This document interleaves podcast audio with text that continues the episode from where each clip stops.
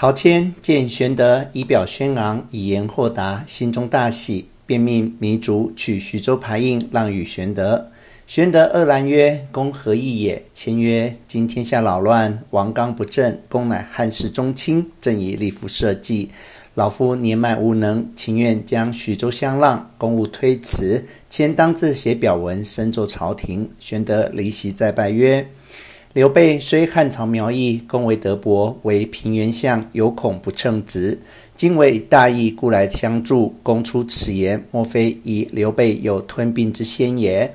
若举此念，皇天不佑。谦曰：“此老夫之实情也。再三相让，玄德哪里肯受？”糜竺进曰：“今兵临城下，且当商议退敌之策。待事平之日，再当相让，可也。”玄德曰：备当遗书于曹操，劝令解和。操若不从，厮杀未迟。于是传檄而在，且按兵不动。前人击书以达曹操。且说曹操正在军中与诸将议事，人报徐州有战书到。操猜而观之，乃刘备书也。书略曰：“备自关外得拜军言，事后天各一方，不及去世。相者。”尊父曹侯，实因张开不仁，以致被害，非陶公主之罪也。目今黄巾一虐，扰乱于外，董卓余党盘踞于内。愿明公先朝廷之急，而后私仇，撤徐州之兵，以救国难，则徐州幸甚，天下幸甚。曹操看书，大骂刘备何人，敢以书来劝我？且中间有讥讽之意，命斩来使，一面竭力攻城。国家谏曰：“刘备远来救援，先礼后兵，主公当用好言答之，以慢备心，然后进兵攻城，城可破也。”曹冲其言，款留来使，后发回书。正商议间，忽流星马飞报获释。曹闻其故，报说吕布已袭破兖州，进据濮阳。原来吕布自招李郭之乱，逃出武关去投袁术，术怪吕布反复不定，拒而不纳。逃袁绍，绍纳之。吕布共破张燕于长山，布自以为得志，傲慢袁绍手下将士，绍欲杀之，布乃去投张杨，杨纳之。时庞叔在长安城中私藏吕布妻小，送还吕布。吕觉郭汜知之，遂斩庞叔，写书与张杨，教杀吕布。不因弃张杨，去投张邈。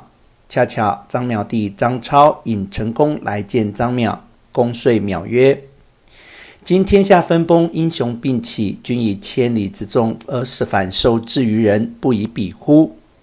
今曹操征东，兖州空虚，而吕布乃当世勇士，君与之共取兖州，伯业可图也。”张邈大喜，便令吕布袭破兖州，遂据濮阳。